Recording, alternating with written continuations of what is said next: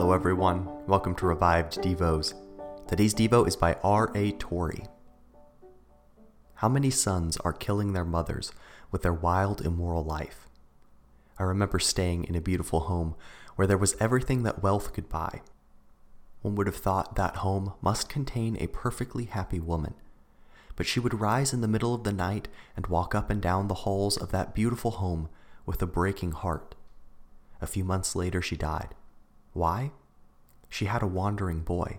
She did not even know where he was. And as I was by her grave with that wandering boy who had come to her dying bed, I thought in my heart, she was murdered by her wayward son. Some of you are hurrying your mother's footsteps to the grave. You've not written to your mother for six months. In Melbourne, a man came rushing down the hall and said, Oh, I have killed my mother. He rushed into the church hall and was led to Christ. Is there a man here who is killing his mother? Repent, take Christ. Write to your mother tonight that you are saved. There are other ways of murdering people. I do not know whether it is common in Scotland. I think and certainly hope not, but it is common where Scottish men have gone. How will I describe it? The most appalling kind of murder in the world. Mothers murdering their own helpless babes to escape the responsibility of what is one of the greatest privileges in the world a large family.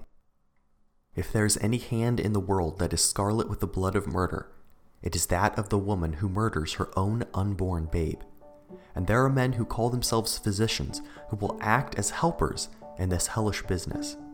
Such a one ought not to put MD after his name, but DM, damnable murderer. In our country, they hang them, which is just. Shamefully, they do not always catch them. I said this in an Australian city, and the wife of a physician was very upset about it. But her indignation did not alter the truth of what I said, it only exposed the guilty party.